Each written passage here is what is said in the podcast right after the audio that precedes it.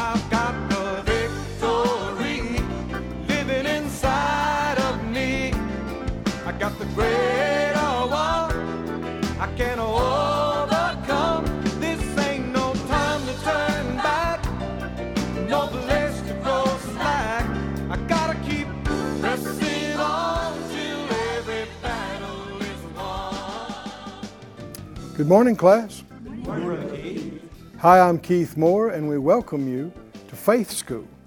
Faith School's the place where my spirit is fed, where my faith grows stronger, and I learn how to be an overcomer.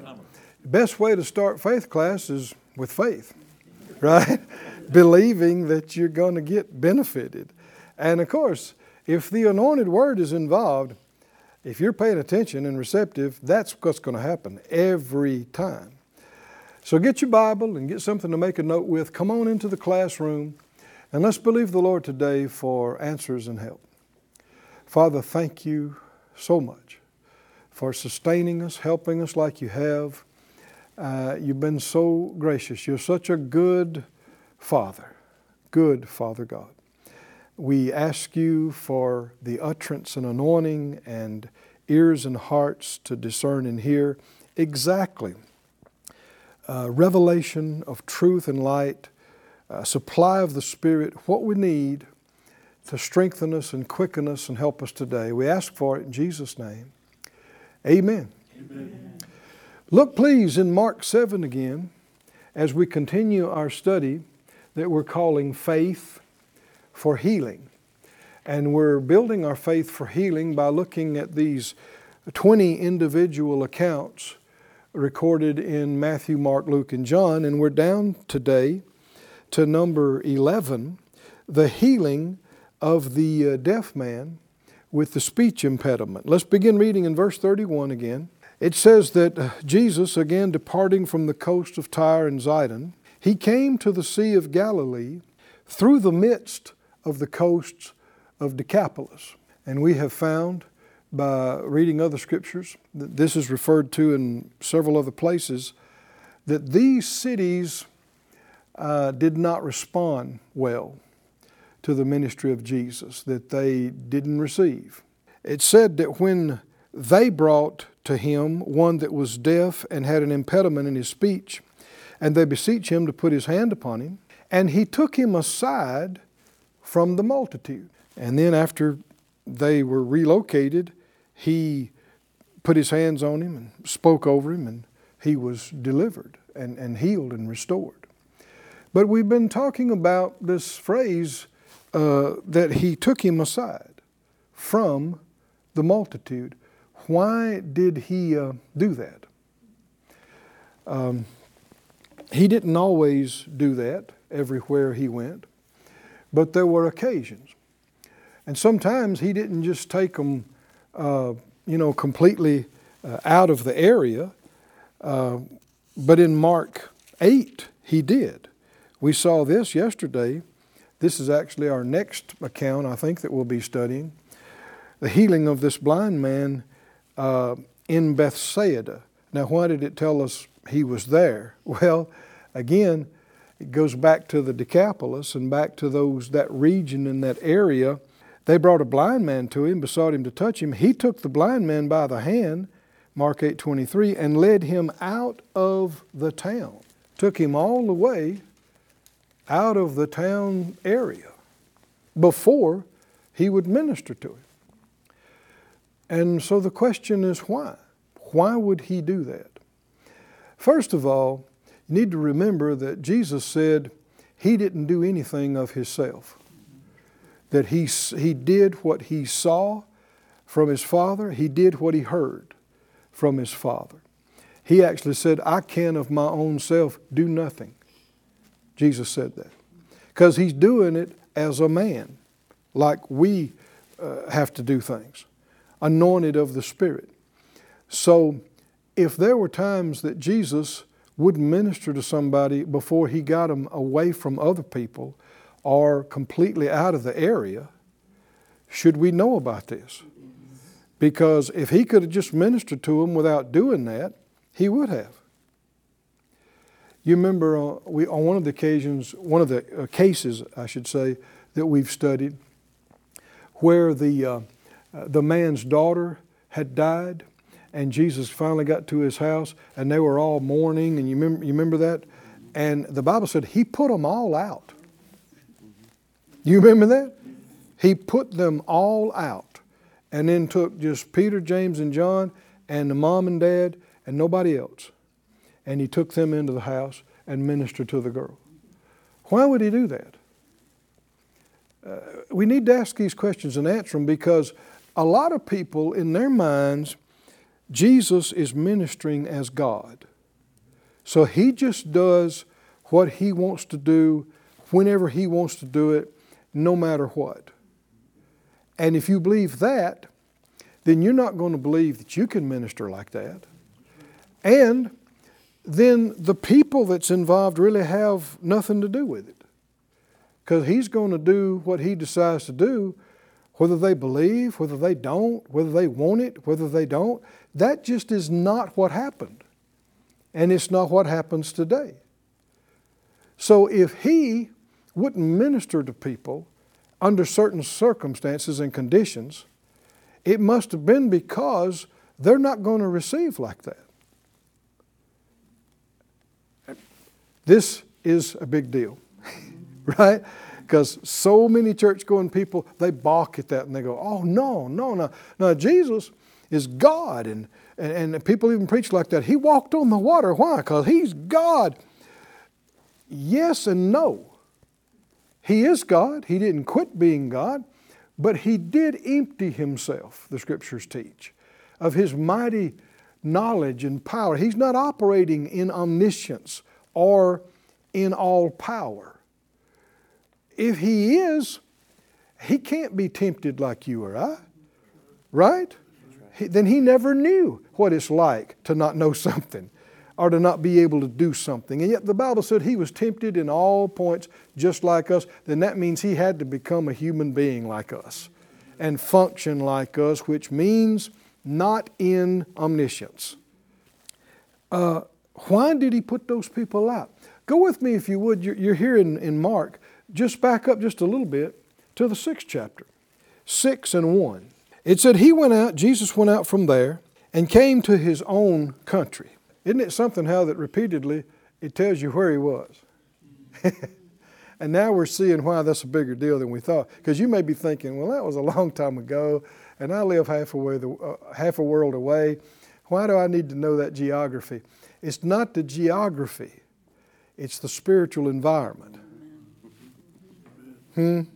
And you do need to know that and understand that. He came into his own country where he people knew him and his disciples follow him. And when the Sabbath day was come, he began to teach in the synagogue, and many hearing him were astonished, saying, From whence hath this man this th- these things? We'd say, where, where did he get all this? And what wisdom uh, is this which is given to him? Even such mighty works are wrought by his hands. And they're not just curious, they're dismissive. Basically, this is a who is he? Who does he think he is? And they go on to say, Is not this the carpenter, the son of Mary, the brother of James and Joseph and Judah and Simon? Are not his sisters here with us? And they were offended at him. Now, offended has to do with something you don't like. They decided they don't like this. They think Jesus is acting too big for his britches, as we say. Anybody know what, what that phrase means? they, they think, well, who does he think he is? He's not even a minister. I mean, he didn't go to school. He, he didn't have the degrees like our doctors of the law, and he's a carpenter's son. He grew up working on with wood and stuff. And who's his family? I mean, we know his family. We know his mama. We know his sisters and his brothers. And what, what are they saying? He's just people like us. He's from here. Who is he standing up saying he's anointed? They were offended at him. You know, Jesus made this statement when uh, uh, John the Baptist had been put in prison. And you know, John was the one that introduced Jesus' ministry to the area, to that generation. I mean, he, uh, Jesus came to him to be baptized in water. And, and when he saw him, he said, Oh, no, no, no, I need to be baptized of you. And Jesus said, No, we got to fulfill scriptures. And so he did. He baptized him, and when he came up out of the water, the Holy Spirit came on him. Whew. And, and uh, John's disciples uh, said, You know, is, is that the one? Is that the one you've been talking about? He said, That's him. That's the one I'm not worthy to stoop down and undo his sandal. And they said, uh, It's been nice knowing you. And they left and they followed Jesus. And, and the Bible said a greatness of John the Baptist is he went ahead and said, He said, Well, that's how it's supposed to be. Uh, he's supposed to increase, and I'm supposed to decrease. And when they came, John's ministry was so prominent that the leaders came and said, You know, who are you doing all these things? And he just preempted him. He said, I'm not the Christ. I'm not him. but he went on to talk about who he was and what his ministry was. But then years later, or sometime later, he's in prison. And then uh, uh, his, John's disciples, his diehard guys, came by and said, uh, uh visiting him, helping him, and he said, Go ask him, Jesus, are you really the one? Or should we, are we looking for somebody else? Now, what happened? Right? Because back at the baptism, in the glory, he wasn't confused.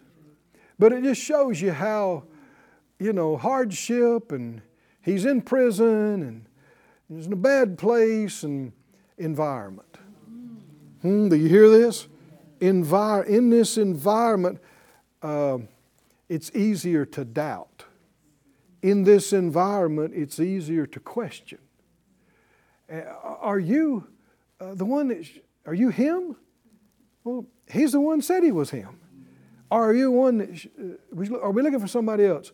And so Jesus, while his, he said, well, y'all just sit down and, and wait through the service here. They saw people healed. They saw people delivered. They saw, he said, you go back and tell him. Blind eyes are open. Deaf ears are open, the lame walk. And blessed is he who's not offended in me. Now, what does that mean? We, we know that's right, but what does that mean? What if you are offended in him? You don't experience the blessing. Did you see that? You don't experience the blessing if you get an attitude and you question dismissively and disrespect, you disrespect the Lord and His things and His people, you're not going to experience blessing. Blessed is he who not offended, who doesn't get offended in me. Back to this, it says, uh, they were offended at him, verse 3, Mark 6. But Jesus said to them, A prophet's not without honor, but in his own country, and among his own kin, and in his own house.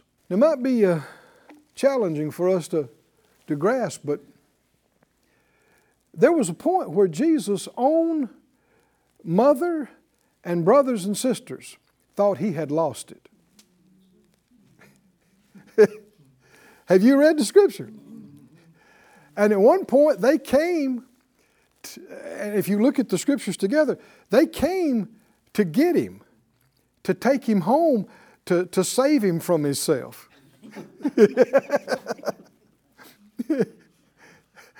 and at one point, you know, the uh, different ones said, uh, Jesus, your mama and your family are, are outside the door. They're, they're wanting to talk to you. Yeah, they, want to tie you up and take you home. They want to talk. And, and he just looked around and said, uh, uh, The ones that hear the word of God and do it, that's my mother and my brothers. And he didn't even get up and go to the door to his own mother and his own family. Why? In his own house, he didn't have the respect. See, it's too easy when you know people after the flesh to judge them after the flesh and to be carnal yourself and walk by sight instead of by faith and go, well, that's just, you know, that's just my husband. That's just my wife.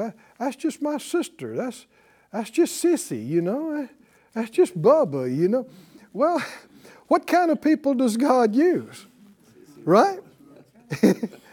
Human beings, just like us, who don't know everything, who've made mistakes growing up. And so people, that, that's something people have had a challenge reconciling was, Uh, I used to know them, you know, and man, they, they were wild. And they're a preacher now? I mean, I don't think so, you know.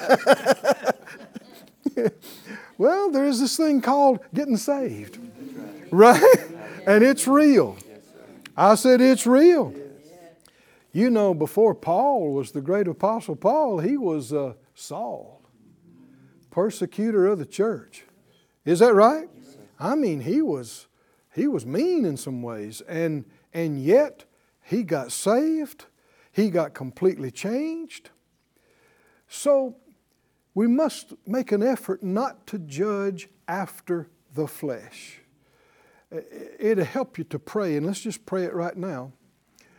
Lord, open my eyes to the people around me and the people in my life. Help me to see them through your eyes and not judge after the flesh. Appreciate them and value them for the gifts that they are and the graces you've placed in them. In Jesus' name. Was this an issue in Jesus' own ministry, and was it a limiter when it came to manifestation of healings and miracles? You see it right here. He said, Prophet's not without honor, but his own country and kin and house. Verse 5 He could there do no mighty work. Now, this is something you need to get straight. Somebody say, well, he, he decided not to. No, it didn't say he decided not to. It said he couldn't. Jesus couldn't do something, that's what it says. Jesus could there do no mighty work except he laid his hands upon a few sick, and the implication is sickly folk, and healed them. But there were no, there was no mighty works like what? Like blind eyes opening, like uh, you know paralyzed people walking. Like th- there was none of that there were a few people that were sickly that he was able to minister to. And he what? He marveled because of their unbelief. He was surprised at how completely they just rejected it and refused to believe it. Now, we'll get into this, I think, as, as in our future classes, but there are two basic kinds of unbelief two basic kinds. In fact, let's just let's talk about a little bit right now while we're here. Um, go with me, if you would, to uh, 1 Timothy, the first chapter. They'll put it on the self-writing chalkboard that we have here. 1 Timothy 1.12, Jesus said, I thank Christ Jesus my Lord who has enabled me. He counted me faithful, putting me into the ministry we were just talking about this, who before was a blasphemer and a persecutor and injurious. But I obtained mercy because I did it ignorantly in unbelief. There is an ignorant unbelief, and that is you just don't know better. And, and Saul, when he was doing what he was doing, he thought he was doing it for God. He really thought that this Jesus thing was a cult that needed to be stamped out, that it was in the way of Moses and the law and the prophets. And so he was on a mission to stamp it out. And only when he met the Lord on the road to Damascus, I mean, it took something to shake him, didn't it? Or he would have kept on trying to wipe the church out. And, he realized, uh, he said, Lord, who are you? And he said, I'm Jesus. Don't you know that was a shock for me, though? Jesus? Oh, you're, so Jesus is real. And the risen Jesus is real. And he is the Messiah and the Savior. So, I mean, uh, Saul's world got turned upside down right there then. But he said, I was doing what I was doing in unbelief, but it was an ignorant unbelief. Can you see that? Well, there's another kind of unbelief that's, that's much worse. And in Hebrews, the third chapter, Hebrews 3, and again they'll put it on the screen for us, verse 12. Hebrews 3 and 12, it warns us and it says, Take heed, brethren, lest there be in any of you an evil heart of unbelief. Being ignorant is not being evil, it's just not knowing something. But here, why did he call it evil heart of unbelief? In departing from the living God, but exhort one another daily while it's called today, lest any of you be hardened through the deceitfulness of sin. So we see combined with this kind of evil unbelief is a hardening. So, verse 18 in this same chapter, Hebrews 3 and 18 says, To whom swore he that they should not enter into his rest, but to them that believed not? So we see they could not enter in because of their unbelief. Now, this is that other kind of unbelief that we're talking about. You'll notice that this same word is other places translated disobedience. Disobedience. And in the amplified version brings out some of this meaning. Amplified verse 19, Hebrews 3:19 says we see they were not able to enter into his rest because of their unwillingness to adhere to and trust in and rely on God. Their unbelief had shut them out. There's a difference between not knowing and being absolutely unwilling to believe. That is a rebelliousness. That is a defiance. It's not just you don't know enough to believe, you know plenty to believe, you just refuse to accept it. That's a different thing. And that results in a hardening of one's heart. When you resist what you know is right and you know you should believe and accept and go with, it affects your heart in a callousness and, a, and a, it causes you to be dulled and desensitized and hardening of your heart. Man, that's a bad thing spiritually because the harder in heart that you get, the duller in hearing you are. You just get to where you don't hear God. I mean, God could be speaking to you through a megaphone, and you'd go, "What is it? I thought I heard something." You just just dull spiritually. You don't want to be dull spiritually, do you? How many want to have not a hard heart, but a tender heart? A tender heart is a sensitive heart, and a sensitive heart can hear clear. Hallelujah. Distinctly. How many want to know it when the Lord is speaking to you? You want to know it's Him, and you be sure, and you want to be clear as to what He's communicating to you. Well, we have more to do with that than anybody else. It's not just up to God. The Lord is endeavoring to speak to everybody on the planet. It's just most folks are not listening. Many people don't even believe He exists, so uh, you're not going to be tuned in to something you don't believe exists. But you can be sensitive of heart to the point where, you know, like, like the prophet went out uh, and said there was a, a, fire, but God wasn't in it, and then there was a, a, earthquake, but God wasn't in it, but then there was a, a still small voice. Hallelujah. And that was Him. That was God. That's in every one of us, every one of us believers, that still small voice, that witness, that inner knowing, and that peace that passes understanding. That's how He leads. And one of the ways that you get sensitive and you stay sensitive is that you obey. Are y'all with me, class? When you hear something, you see something, you know it, you do it. You walk in the light that you have. Back to this passage in, in Mark 6, he said, uh, No honor, no respect. And in verse 5, he could there do no mighty work, save he laid his hands on a few sick folk. This is recorded also in Matthew, and Matthew says it like this He did not many mighty works because of their unbelief. So there's no question what shut it down. Does this begin to open up why Jesus took the man by the hand and got him out of town? Why? They didn't respect the ministry there. They didn't respect the ministry. They didn't believe in the power or in God's goodness. And in that environment, it makes it hard for people to receive. Jesus couldn't do get any mighty works going. Now what a statement. Couldn't in his own hometown because of their being offended at him and their attitude and their disrespect.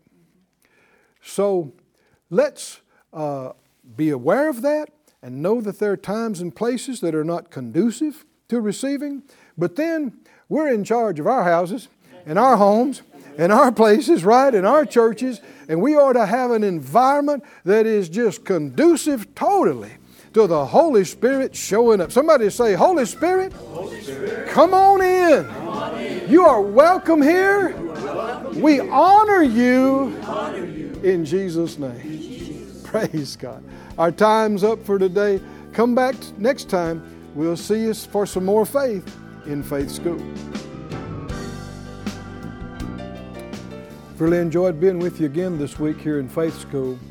I can just sense in my spirit that we're growing, you're growing, developing. It's a wonderful thing. Uh, many of you are partners with us, and uh, I'm so thankful for that. And I, I, believe with you, and we all pray and believe with you. And one of the things that came to my heart this, this last day of, of class is that what the Lord said about uh, honor the Lord with your substance and the first fruits of your increase, and your barns would be filled with plenty, your presses would burst out with new wine. Plenty is connected to honor. And so when you sow your seed, when you bring tithes to the Lord or any of these things, uh, let's not do it mechanically, but let's do it from a heart of honor. Why do we give? Because we value the things of God. They're precious to us. His Word, His Spirit, His church, His people. Said out loud with me, I honor you, Lord. I honor you with my heart, with my words, with my substance, with my giving, with my life. Hallelujah. And the great thing about that, he said, if you honor him, he will honor you. You seek him first, he will see to it that all things you need are added to you. And I speak it over you in Jesus' name. It's coming to pass in these days. Well, thank you again for supporting and praying and believing with us. Come back next week. There's a lot more to learn about faith. We'll see you soon here in Faith School. Thank you for joining us at Faith School. Class is dismissed for today, but you can watch this and other episodes of Faith School free of charge at faithschool.org. For more information, visit our website or call us at 941 702 7390.